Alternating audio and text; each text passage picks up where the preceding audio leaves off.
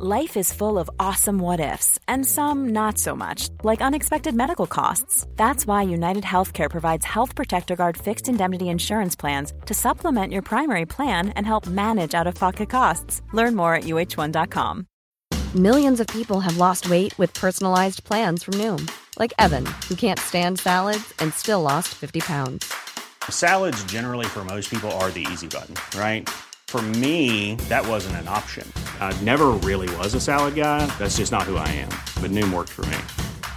Get your personalized plan today at Noom.com. Real Noom user compensated to provide their story. In four weeks, the typical Noom user can expect to lose one to two pounds per week. Individual results may vary. Hiring for your small business? If you're not looking for professionals on LinkedIn, you're looking in the wrong place. That's like looking for your car keys in a fish tank. LinkedIn helps you hire professionals you can't find anywhere else, even those who aren't actively searching for a new job but might be open to the perfect role. In a given month, over 70% of LinkedIn users don't even visit other leading job sites. So start looking in the right place. With LinkedIn, you can hire professionals like a professional. Post your free job on linkedin.com slash achieve today. Well, hello there, my friend. Thank you for tuning in to Real English Radio. I'm your host, Tony Kaizen. And I hope you are ready for your mind to be blown out the back of your head because I've got some Black Mirror level shit for you today, my friend. You might be surprised to know that at this very moment, there are human beings who possess a technology that's capable of monitoring your brain waves and decoding them to see how you're feeling, if you're paying attention, what you're paying attention to, and in some cases, even what you're thinking about. In other words, there's a select group of people who possess a device that can tell what you're thinking about by peeking inside your brain without having to insert anything into your body. It can also tell whether you're paying attention or not. It can tell how you're feeling at the moment. And it can do this with nothing more than a wearable device like some earbuds or a headband. I was certainly surprised to know that this technology has existed and been used for over four years. And I'm just now hearing about it after listening to a speech that was given at the World Economic Forum at Davos this year. Now, you're probably asking yourself, what is the World Economic Forum and what is Davos? So, the World Economic Forum, and just so you know, some people will say economic, some people will say economic. If you ask me, it's the same thing. It's just a difference of how you grew up saying it. So, say it however you want economic, economic tomato, tomato, right? So the World Economic Forum is a nonprofit organization, theoretically, that hosts an annual meeting of global leaders, including business executives, politicians, and academics, and they discuss and collaborate on global issues such as economic growth, poverty reduction, and environmental sustainability. And the forum also conducts research and publishes reports on topics related to global economic and social development. Okay. So it's basically like a conference where these important people talk about important issues and how we're going to solve them, at least in theory. Okay.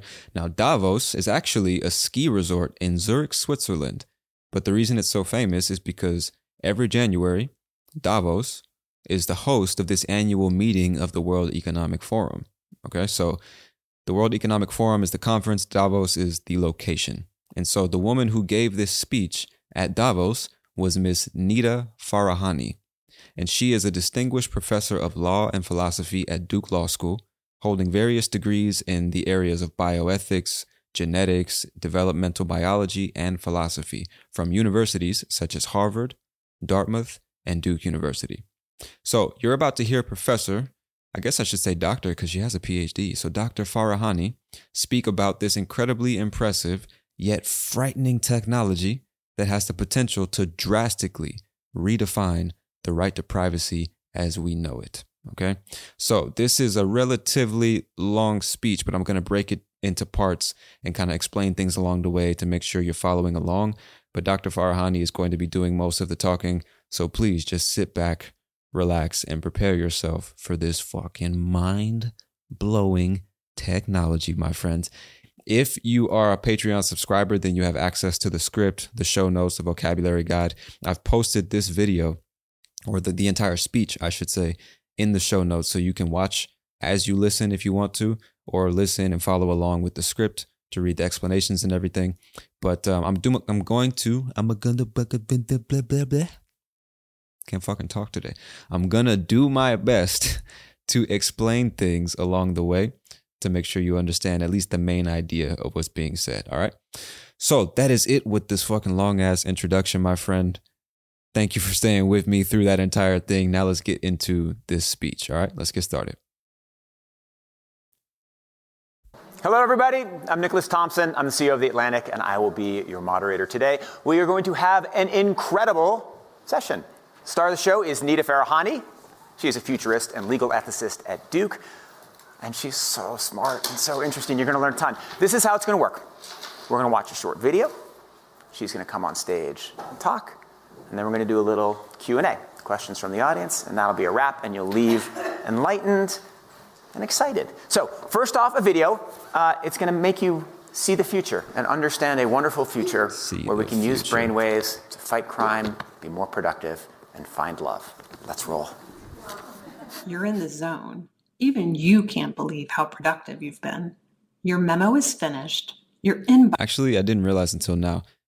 So that was just the introduction. The host or the moderator of this conference was basically telling the crowd what's about to happen. You're going to watch a video, then Ms. Farahany will come on stage, she'll talk and answer questions, etc. And then immediately a video starts playing at the conference. They're watching it on this big screen just in case that was confusing to you. So what you're going to hear first is a short video basically introducing the technology uh, in how can I say this? with an example of a real world situation. So she's going to be describing what life would be like with this technology. That's what you're about to hear, okay? Now, let's do it. Productive and find love. Let's roll. You're in the zone. Even you can't believe how productive you've been. Your memo is finished. Your inbox is under control. And you're feeling sharper than you have in a decade. Sensing your joy, your playlist shifts to your favorite song, sending chills up your spine as the music begins to play. You glance at the program running in the background on your computer screen and notice a now familiar sight that appears whenever you're overloaded with pleasure. Your theta brainwave activity decreasing in the temporal regions of your brain. You mentally move the cursor to the left and scroll through your brain data over the past few hours. You can see your stress levels rising as the deadline to finish your memo approached, causing a peak in your beta brainwave activity right before an alert popped up telling you to take a brain break. But what's that unusual change in your brain activity when you're asleep? It started earlier in the month. You send a text message to your doctor with a mental swipe of your cursor. Could you take a quick look at my brain data? Anything to worry about?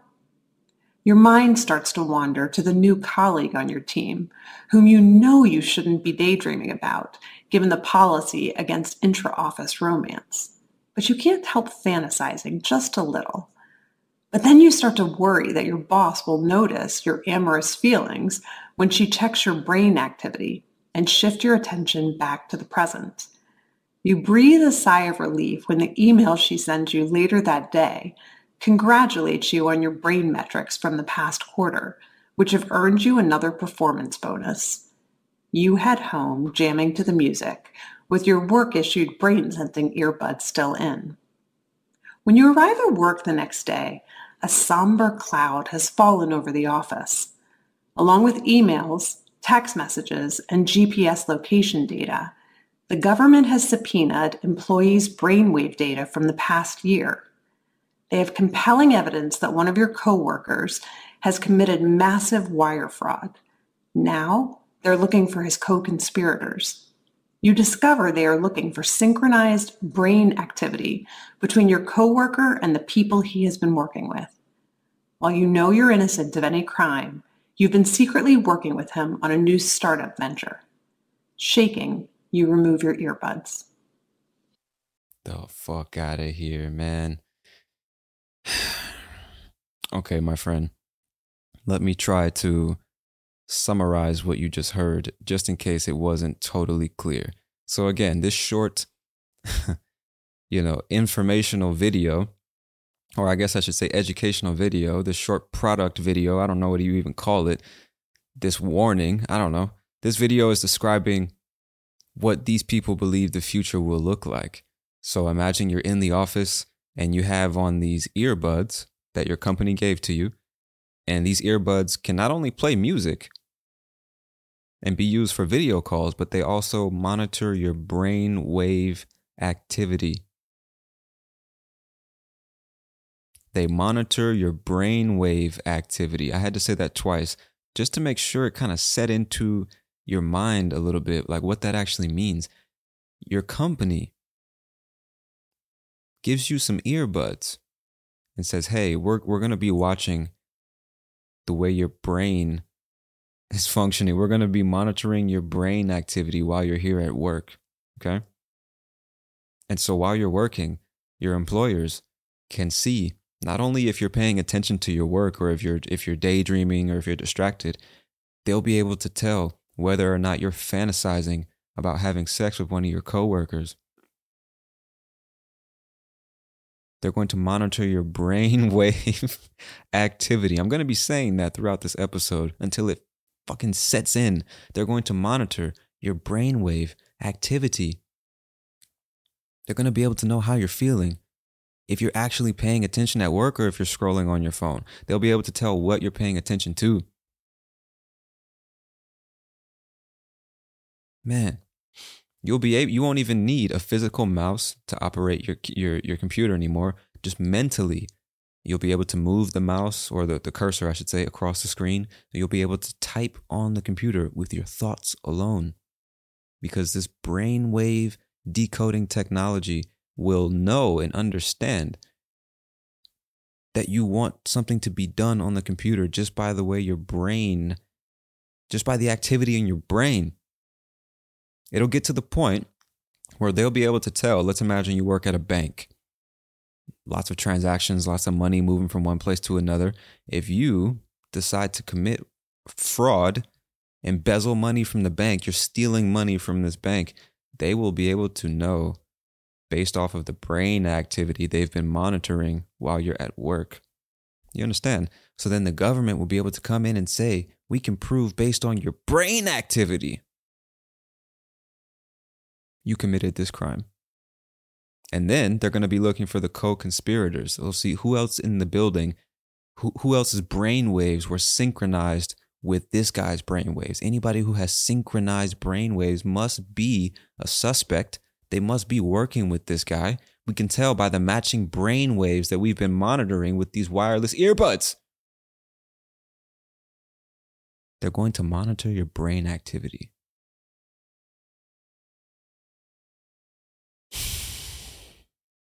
I don't even know what else to say, man. Let's let's fucking let's continue. Now let's hear Miss Farahany detail the future that is waiting for us. Matter of fact, the future that's already here, my friend. Please prepare yourself.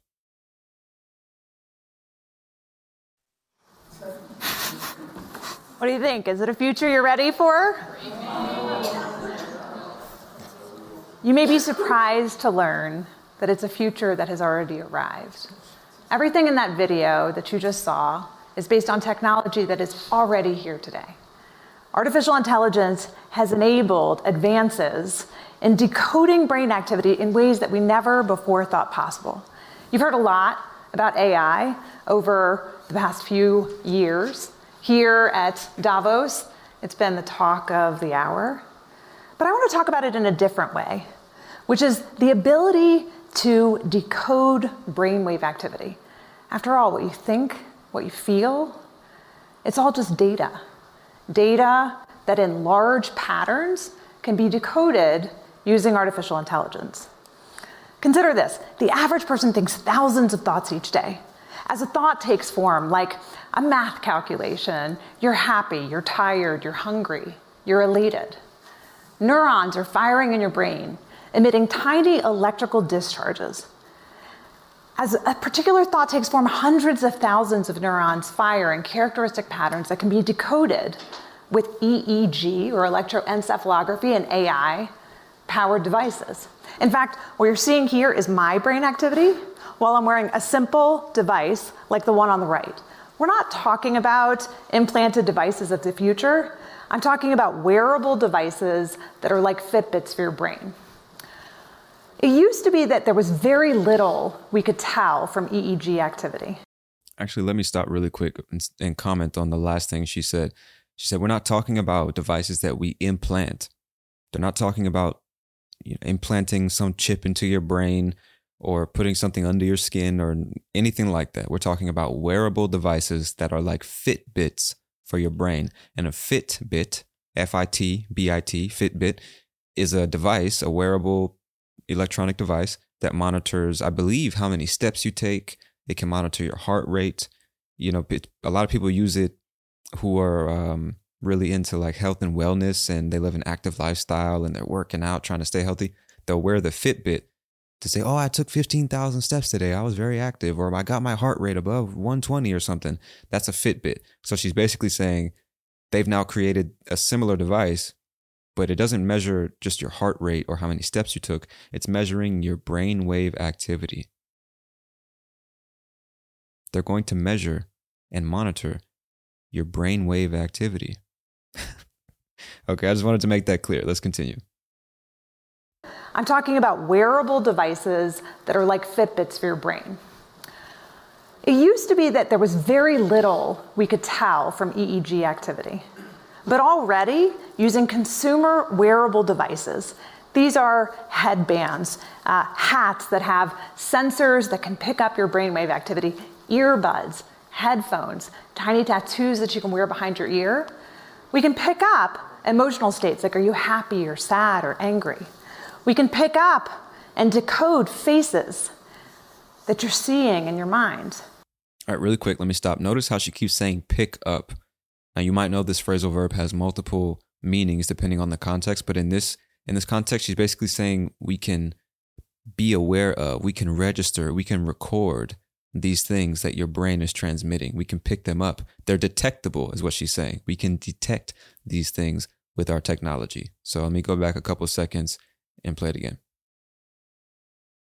Earbuds, headphones, tiny tattoos that you can wear behind your ear. We can pick up emotional states like are you happy or sad or angry?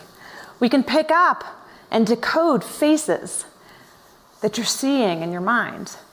Simple shapes, numbers, your PIN number to your bank account. It's not just your brain activity here that we can pick up. We can also pick up your brain activity in different places, like as your neurons fire from your brain down your arm and send signals to your hand to tell you how to type, move. All of that can be decoded through electromyography. And that's what you're seeing here is a device now in the form of a simple wearable watch that can pick up that activity. And one of the pivotal acquisitions of the field, Meta acquired this company, Control Labs, in 2019, because major tech companies are investing in helping to make these devices universally applicable as the way in which we interact with the rest of our technology.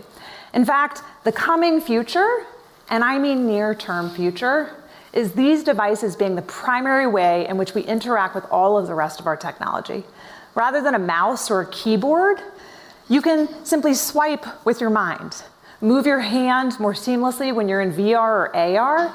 Use your brain as the way in which you interact with all of the rest of your technology, which is an exciting and promising future, but also a potentially scary one.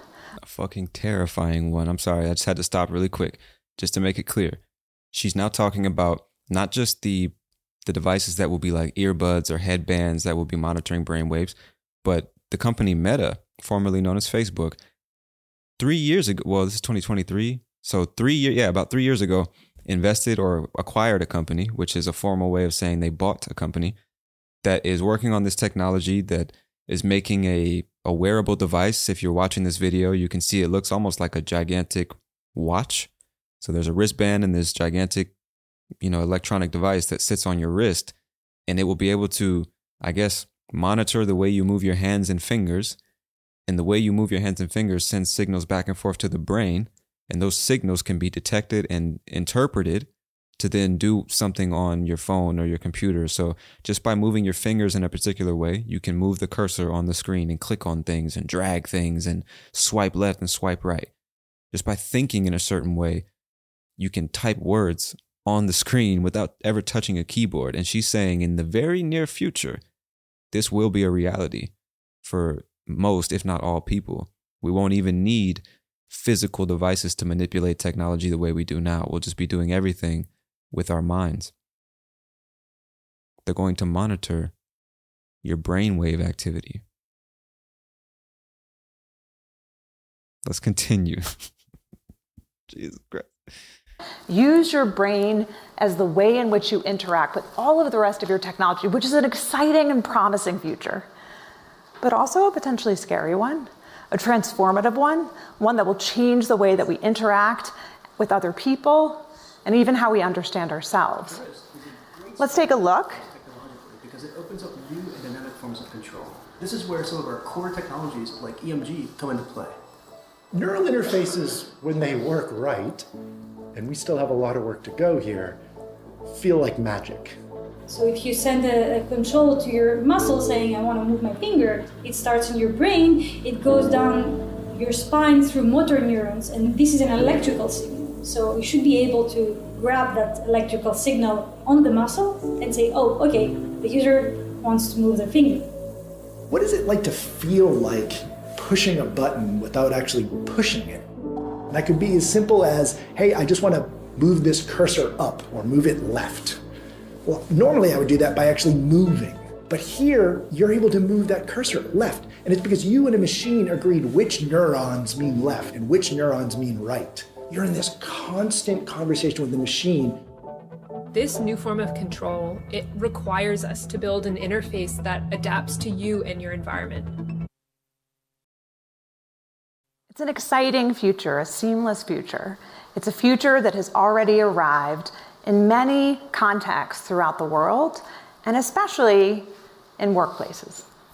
So it turns out that one of the most compelling early applications of this technology is to be able to decode at least some simple, effective states of individuals that can potentially improve their well being, potentially improve productivity, but certainly transform what our lives look like in the workplace and in our everyday activities. While we can't literally decode complex thought just yet, there's a lot that we can already decode that's quite relevant for the workplace environment. Consider the fact that right now, many workplaces have individuals who have to be awake and alert at all times in order to do their jobs well. Sometimes that doesn't happen. Take this example where this trucker decided to take a 20 hour shot for a 1,500 mile ride, well exceeding the amount of time that any trucker, long haul trucker, is supposed to drive. His employer didn't discover his choices until the fatal accident that was disastrous for the company and cost many lives. All right, let me stop here and just make it clear. If you're not watching this, you can't see on the gigantic screen behind her, there's a picture of a semi truck, those big 18 wheelers that transport tons of products and goods and stuff like that. She's saying, or she's giving an example of a trucker, which is a person who drives a truck professionally. They decided to take a 20 hour shot. This is a not so common way of saying they decided to drive for 20 hours straight, drive continuously for 20 hours without stopping to rest or sleep and stuff like that. So they took a 20 hour shot for a 1,500 mile ride, 1,500 mile ride, well exceeding the amount of time that a long haul trucker is supposed to drive. But his employer didn't know about this until it was too late, until the crash. And I guess I didn't say that part. He, he drove way longer than he should have and ended up crashing and I believe hurting, possibly killing some people. And so the point is, his employer had no idea this was happening until after the crash. You see what I'm saying? And so the idea is with this technology, we'll be creating a safer environment for the world because the employer, with this technology, will be able to see in real time no, you're too sleepy to drive right now. You don't have enough focus to drive that far. Or I, I can see you've been driving for 12 hours already. You need to stop, pull the truck over, get some rest, do not continue driving.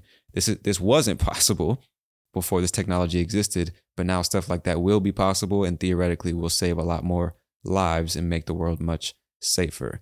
This is how they're selling the technology to us. And this is probably a cynical thing to say. I probably shouldn't say this is how they're selling it, but this is how they're describing the benefits of this technology. Okay, I just wanted to make that clear. So let's let me go back a few seconds and play that again.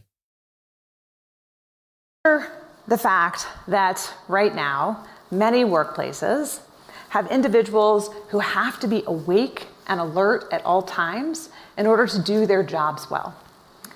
Sometimes that doesn't happen. Take this example where this trucker decided to take a 20 hour shot for a 1,500 mile ride, well exceeding the amount of time that any trucker, long haul trucker, is supposed to drive. His employer didn't discover his choices until the fatal accident that was disastrous for the company and cost many lives. But he could have known much sooner. He could have detected whether or not the trucker was entering into the earliest stages of microsleep, starting to go from being alert to tired well before it occurred. And he could have done so through a simple hat, a simple wearable hat that has embedded electrode sensors that would pick up brainwave activity and give a score between one to five to help the employer and the employee know what stage of alertness the person was experiencing and whether or not they were starting to fall asleep. Now, you might think, okay, we have driver assist technology in cars already. Why do we need this? It's because this happens much sooner, much more accurately, and gives you the real time information that you need in order to make choices to intervene before a person is perilously exhausted. And we as a society should want that. We should want a technology that enables us to be safer, to all be able to exist in an environment where commercial drivers or individuals who need to be wide awake are wide awake when they're supposed to be. Because when they're not, the consequences are disastrous. While plane crashes are much less frequent than other forms of accidents, at least 16 plane crashes in the past decade have been attributed to pilot fatigue. All right, really quick. So she was showing an actual picture of this hat you can put on your head. I believe there's two sensors, one in the front that is um, kind of rests on your forehead, and then one at the back. It sits just at the base of your cranium, right there between the bottom of your head and the beginning of your neck, right? And she's saying by simply wearing this hat, the employers can know much sooner what your mental state actually is and then act accordingly, make decisions according to your current mental state in real time. Because we already have driver assist technology. The Teslas can drive themselves. The cars can sense when you're, you know, leaving your lane and entering someone else's and stuff like that. But the transfer of data will happen much sooner by simply wearing this device that transmits your brain activity in real time to your employer so they can see right now how are you feeling what are you thinking are you focused are you too tired all that type of stuff. And she's saying it's the same with train conductors it's the same with airline pilots like simply being able to monitor their brain activity. Simply monitoring their brain activity will make the world a safer place for everyone. And she's saying we should want this technology. Society should want their brain activity to be monitored. Let's continue. Is perilously exhausted. And we as a society should want that. We should want a technology that enables us to be safer, to all be able to exist in an environment where commercial drivers or individuals who need to be wide awake are wide awake when they're supposed to be. Because when they're not, the consequences are disastrous. While plane crashes are much less frequent than other forms of accidents, at least 16 plane crashes in the past decade have been attributed to pilot fatigue. Which is probably why, in more than 5,000 companies across the world, employees are already having their brainwave activity monitored to test for their fatigue levels. Whether it's the Beijing Shanghai line, where train conductors are required to wear hats that have sensors that pick up their brain activity, or mining companies throughout the world, employees are already having their brain activity monitored, and it may wear, it very well may be something that we want to embrace as a society. All right, my friend, just to make it clear, Ms. Farahany is telling us that this technology is already being used in some parts of the world. For example, on those high speed trains in Beijing, China, employees are already required to wear these helmets with the brain sensors in them so that they can have their brain activity monitored by their employer. Hey, it's Ryan Reynolds, and I'm here with Keith, co star of my upcoming film, If, only in theaters, May 17th. Do you want to tell people the big news? All right, I'll do it. Sign up now and you'll get unlimited for $15 a month in six months of Paramount Plus Essential Plan on us. Mintmobile.com slash switch. Upfront payment of $45 equivalent to $15 per month. Unlimited over 40 gigabytes per month. Face lower speeds. Videos at 480p. Active Mint customers by 531.24 get six months of Paramount Plus Essential Plan. Auto renews after six months. Offer ends May 31st, 2024. Separate Paramount Plus registration required. Terms and conditions apply if rated PG. Millions of people have lost weight with personalized plans from Noom, like Evan, who can't stand salads and still lost 50 pounds. Salads, generally, for most people, are the easy button, right? For me, that wasn't an option. I never really was a salad guy. That's just not who I am. But Noom worked for me. Get your personalized plan today at Noom.com. Real Noom user compensated to provide their story. In four weeks, the typical Noom user can expect to lose one to two pounds per week. Individual results may vary. And so, if the train conductor is a little bit sleepy, if they're distracted, even if they're just not feeling happy about the job they're doing, because, oh, yeah, they can monitor that too. How are you feeling about the work you're doing? So, if you show some sense of dissatisfaction, there's a possibility, it's just a possibility that they say, you know what, you should go home. We can see you're not excited about having your brain waves monitored while you do this work for not enough money. We're going to go ahead and send you home and get somebody who's happier to be doing this job. This already exists. It's already being used in certain professions in certain countries around the world. And although I can see the positive aspects of it, I mean, a safer world is a better world in some cases. They want to monitor your brain activity. All right. So Ms. Farahany has kind of laid out the situation, described the technology to us, and she's already anticipating our um, apprehensive reaction. So let's hear what she has to say about that. monitored, and it may wear, it very well may be something that we want to embrace as a society.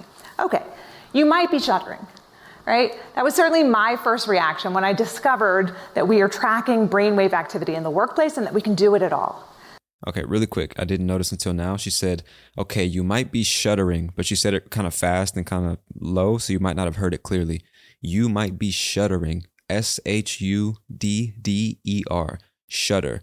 And to shudder is kind of like that. Um, I'm going to actually look for a definition while I explain it. So, shudder of a person, tremble conv- convulsively. That was hard to say. To tremble convulsively, typically as a result of fear or revulsion. Yeah, basically, what it means is like when you shake, you tremble, your body shakes and trembles because you're afraid of something. So, when you hear about this technology monitoring your brain waves, you might be like, "Oh shit, what the the fuck is going on?" Like like you just saw a ghost or something like that. You shudder, you kind of like shake a little bit cuz you're afraid. So she's saying you might be shuddering, you might be definitely afraid or at least slightly concerned with the idea that the government, your employers, and who knows who else could be monitoring your brainwave activity. But not to fear, she says. Okay, I just wanted to explain that really quick. Let's go back and I'll play it again. Okay, you might be shuddering, right? That was certainly my first reaction when I discovered that we are tracking brainwave activity in the workplace and that we can do it at all. But I believe we need to have a much more nuanced conversation about it.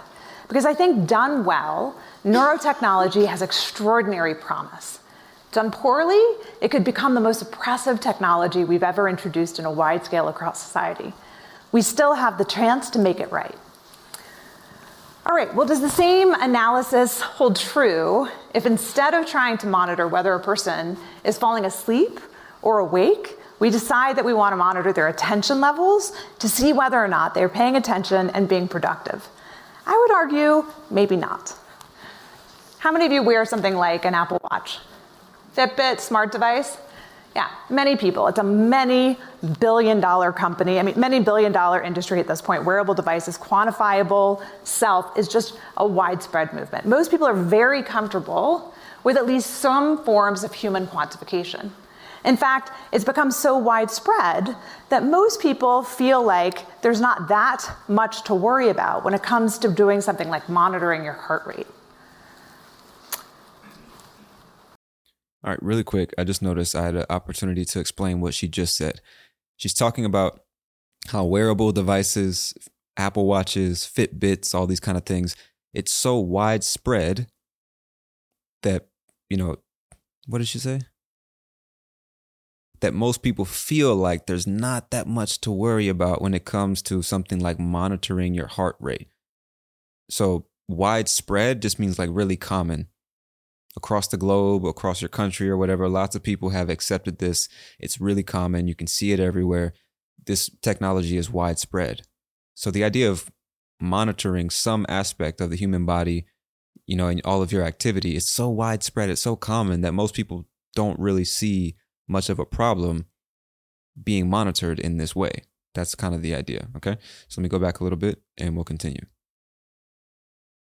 Some forms of human quantification.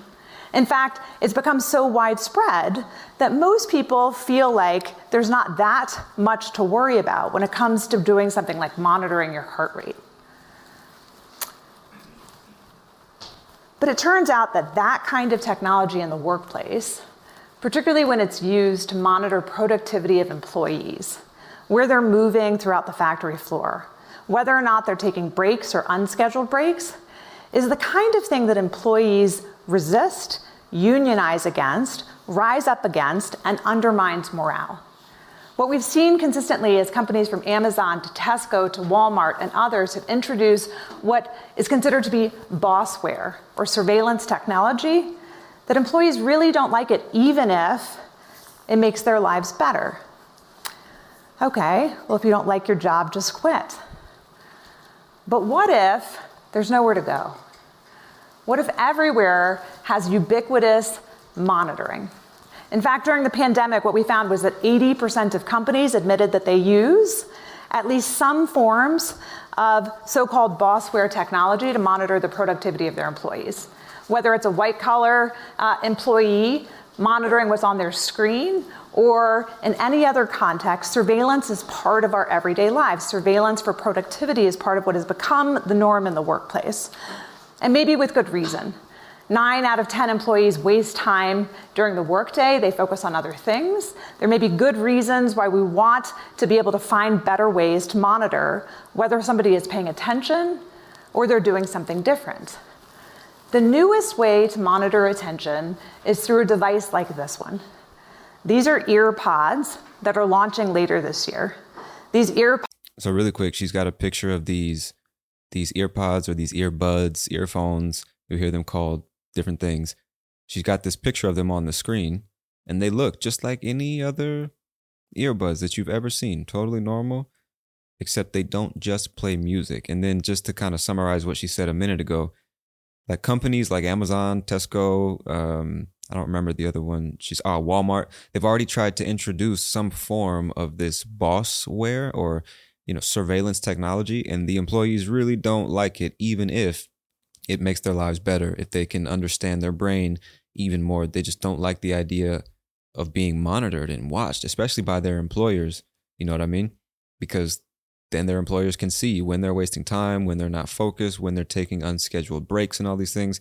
It just feels like you're being policed at work which is what you already have to do. You kind of have to self police and behave a certain way and think a certain way and talk a certain way, dress a certain way. So the idea of more surveillance for most employees is just not a very interesting or attractive or appealing idea, you know? But then she goes on to say that nine out of 10 employees admit that they waste time when they're at work. So we actually might want this because we would like to make ourselves more productive, you know, healthier, and all these things. There are actual good reasons to monitor people's brainwave activity, right?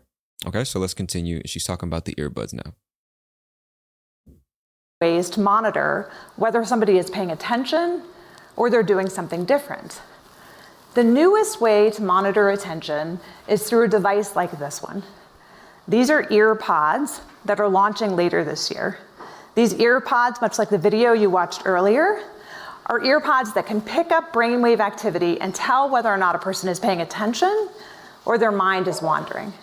Okay, well, you might think, fine, but even if we can tell whether a person is paying attention or their mind is wandering, you can't tell what they're paying attention to. You would be wrong. It turns out that you can not only tell whether a person is paying attention or their mind is wandering, but you can discriminate between the kinds of things that they're paying attention to. Whether they're doing something like central tasks, like programming, peripheral tasks, like writing documentation, or unrelated tasks, like surfing social media or online browsing. When you combine brainwave activity together with other forms of software and surveillance technology, the power becomes quite precise. All right, my friend. So, just to make it clear, they not only can monitor whether or not you're paying attention, they can determine what it is you're paying attention to. So, your employer might be able to tell if you're actually focused on writing the report that he or she just told you to write. They can tell if you're doing something else on your computer, like answering random emails or just reading a blog article or something. They can tell if you've taken your focus off of your computer and put it onto your phone, where you're now scrolling on social media. They'll be able to, not they will be able to, it's already possible to do this and monitor and decode your brainwave activity. So now the question is what do we do with this very powerful yet very frightening technology? Let's hear what Ms. Farahany has to say. And surveillance technology, the power becomes quite precise. So, what do we do with this? What do we do with technology that enables us to monitor brainwave activity for attention? Do we embrace it? Do we resist it? I believe that there is a pathway forward with such technology, but it's putting it in the hands of employees, enabling them to use it for themselves as a choice, whether or not they want to focus, whether or not they want the technology in order to improve their own performance, but not using it as a measure of their brain metrics to decide whether to fire them, hire them, or to watch for their lagging cognitive decline over time and using it as a way to discriminate against them. We might soon even use the technology to help people wake back up. This is a haptic scarf that MIT Media Lab has developed, which uses brainwave technology in a responsive way to give a person a little buzz, literally, when their mind starts to wander to help them refocus and hone their attention. Man, these motherfuckers. All right, so that last thing she just mentioned was she put a picture of a woman wearing a like a scarf, a blanket looking piece of material over her shoulders while she was writing in her notebook. And she's saying MIT, the prestigious university, I believe up in is it Boston, somewhere in Massachusetts, they um have developed a scarf or a blanket that will be able to monitor your brainwave activity and sense or detect when you've lost focus and it will bzz, give you an electric shock to wake you up and then you can recenter your focus. And it's funny because at this part in the speech, I kind of I got to understand the purpose of this speech a little bit better because while I was listening initially, I was so fucking skeptical. I'm like, man, I was already, you know, a little bit concerned about the power of AI. And then here comes this woman talking about brain wave activity decoding technology to where whoever's controlling it can decode the the waves in my brain, the electrical signals my brain is sending out and tell what I'm thinking about, how I'm feeling, what I'm about to do, if I'm focused or not. I'm like, man, you got me fucked up. There's no way. There's no way. So I was super skeptical. And I'm like, this lady is trying to act like she's doing the world a favor by introducing this technology so that we can all be monitored and surveilled 100% of the time. But at that, at the, the last part of the clip I just played, she was saying, this has great potential, but not in the case of putting this technology in the hands of governments and employers, that's not where it becomes a good thing. The the positive aspect, the potential we have is to put this in the hands of the employee, the one who who personally decides I want to improve my focus or I want to understand my brainwave activity. I want to use this to make myself better. We don't put it in the hands of the employer. We put it in the hands of the individual, the employee that wants to improve their own performance. You know, we should not be using this as a way to basically evaluate employees and say, oh, your brainwave activity is down. That's a reduction in your pay. You've been losing focus too much at work. You're fired. You see what I'm saying? We shouldn't be using it that way. This is what Ms. Farahany is really here to tell us about. And, and you'll see this as she continues speaking.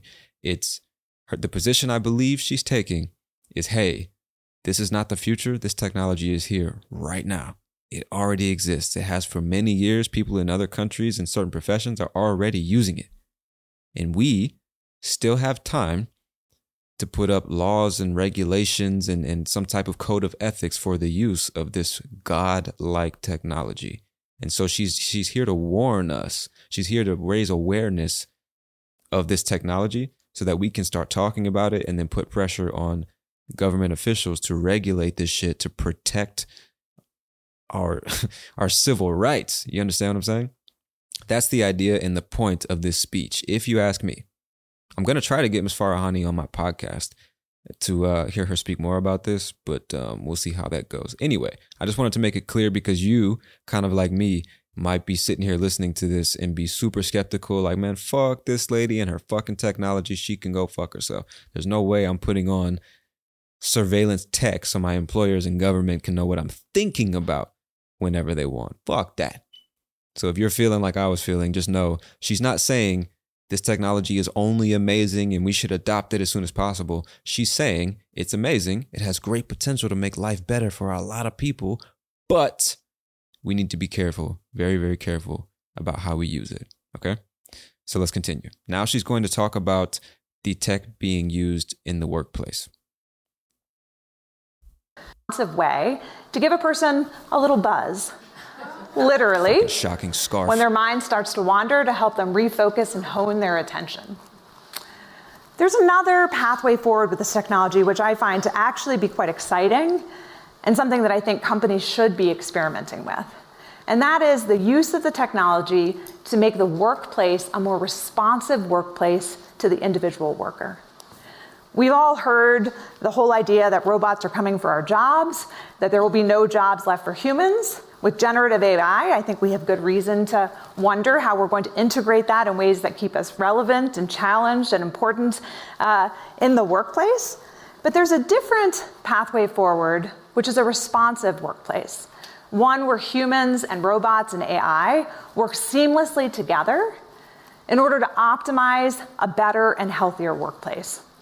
In one experiment, Penn State researchers were able to show that by monitoring brainwave activity with AI in a factory setting, the robot could sense stress levels in the individual and change the speed with which they were giving tasks to the human, calibrating it so that rather than suffering from cognitive overload, it would bring it to levels of cognitive load.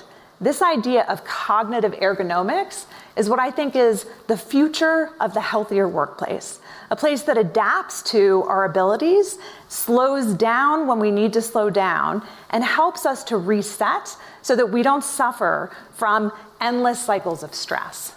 In fact, Microsoft recently did a study on uh, employees during the pandemic.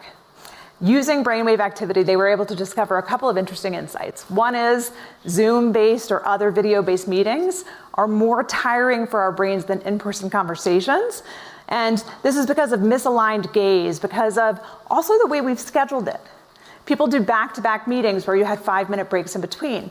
They also discovered something else that's quite interesting, which is that the different backgrounds for each person is also more stressful for the brain. So they introduced together mode, which has the same shared background for each of the employee, uh, each of the people who are on the screen, which brings down stress levels, all responsive to brainwave activity. These are innovations that can make our lives better. All right. So Ms. Farahany has given us a couple examples of how uh, the monitoring of our brainwave activity can be used for good.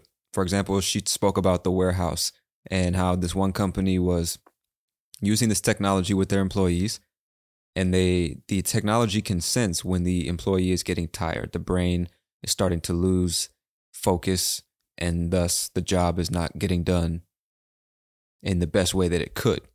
So then the robot says oh this person's getting tired. Let me give them tasks a bit more slowly let me introduce new things to do a bit more slowly so that they have time to recover regain en- regain energy and regain focus that's a good thing, right? Less stress, you know, more productivity, everybody goes home happy. Then another example, I guess Microsoft did a study on their employees during the pandemic and they were measuring brainwave activity and they discovered a few interesting things. The first one is that video based meetings are more tiring for the brains than in person meetings. So Zoom calls are much more stressful and tiring than sitting in the office with your coworkers and bosses actually having a meeting. And another thing that tires the brain is the fact that when you're on a Zoom call with, you know, 5, 10, 15 different people a day, each person's in a different location. Therefore, each background on the screen is different, which tires the brain. So simply having the same video background for each person you speak to throughout the day in these video calls will reduce the amount of stress and fatigue your brain experiences. That's that's an interesting discovery. You know what I mean? and the reason that they believe that they should be able to monitor our brainwave activity. So let's hear Ms. Farahany speak about the pathway forward. Where do we go from here? Each of the people who are on the screen, which brings down stress levels, all responsive to brainwave activity. These are innovations that can make our lives better. So, what's the pathway forward? In some ways and in some contexts, surveillance of the human brain can be powerful, helpful, useful, transform the workplace, and make our lives better. It also has a dystopian possibility of being used to exploit and bring to the surface our most secret self. It threatens fundamentally what our own self identity is in some ways and threatens to become a tool of oppression but we can make a choice. We can make a choice to use it well. We can make a choice to have it be something that empowers individuals, that helps them gain insights into their own mental health and well being, improves their own productivity and wellness, and sets them on a pathway where, like quantifying your heart rate or other kinds of health, it can be something that unlocks potential for humanity. We can't decode speech, and we may never decode full thoughts from the brain using simple wearable devices. But that doesn't mean that there isn't a lot we can already decode. There isn't a lot that we will not be able to decode in the coming days. As AI becomes more powerful, as the sensors become more powerful, more and more of what's in the brain will become transparent. I believe we have to start by recognizing a right to cognitive liberty. This is a right to self determination over our brains and mental experiences. It requires that we update existing international human rights like freedom of thought, mental privacy, and self determination over our own mental experiences. But that's not enough. We have to do more, and corporations have to adopt best practices for the implementation of this technology. That requires being transparent about what data is being collected and for what purposes focusing on positive uses for employees to improve their workplace productivity, increase safety, and decrease the burdens on individuals.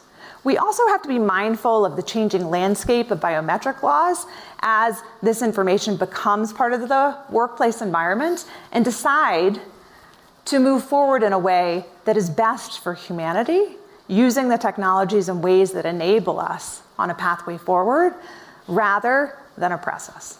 I think that's a possibility we can still choose. I hope it's one that you'll join me in choosing. Wow. All right, my friend. Excuse me. So let me just recap that last part. The pathway forward, according to Ms. Farahany, is really realizing how powerful this technology is, how much potential it has to make life better for all of us. But at the same time, understanding, respecting, and then, uh, let's say, preventing the potential dangers of this technology. We shouldn't be using it to oppress people. We shouldn't be using it as surveillance on employees and, and things like that to met, to monitor their brainwave activity and hire, promote, demote, or fire them based on that brain activity. This isn't what we should be doing. We should be using it to make people more productive, more efficient, you know, to improve their mental health and things like that. So we really need to think deeply about our our basic civil rights, our right to privacy, right? Does does the right to, for example, in the United States of America, the First Amendment of the, the US Constitution is the right to free speech. And so an interesting question is does that include freedom of thought? That's not necessarily written into that part wasn't included. You see what I'm saying? So we have the right to say what we want, theoretically, but do we have the right to think what we want? And do we have the right to deny other people access to those thoughts? And you might say, uh, fucking yeah, obviously. And you might not. I don't know. But the point is, it's a discussion that should be had. I believe that's what Ms. Farahany is saying, is we still have time to really think about this, to really talk about it from different perspectives, different points of view, you know, different cultural backgrounds. Everybody should be kind of like figuring out what it is they really think about this and also accept the fact that it will be affecting us in one way or another in the very near future. This is like this technology already exists, bro. It already exists. So, again, the point of this speech, I believe, is to kind of warn people about what's coming and basically let us know we still have time to make it right before it goes wrong. You know, we still have time to put laws and regulations in place that protect the individuals as opposed to the very small number of people who understand and sell this technology, you know? So, now I'd like to know what you think about this technology. Is it innovative and exciting, or is it cause for alarm? Maybe a little bit of both. I guess none of us will really know, and only time will tell. But if you want to hear more about this subject, then considering subscribing to Real English Radio on Patreon, because in the next bonus episode, we'll be listening to Nita Farahany share some personal stories and talk in more detail about the right to cognitive liberty. And by the way, Patreon is a platform that allows you to support independent creators like myself with a few dollars a month. And in exchange, you'll get exclusive bonus content and early access to new episodes. So if you're interested in supporting, head on over to patreon.com slash Tony Kaizen or just click the link in the description. And I want to thank all my current Patreon supporters as well, because your monthly subscription enables me to keep the show going, and I really appreciate you.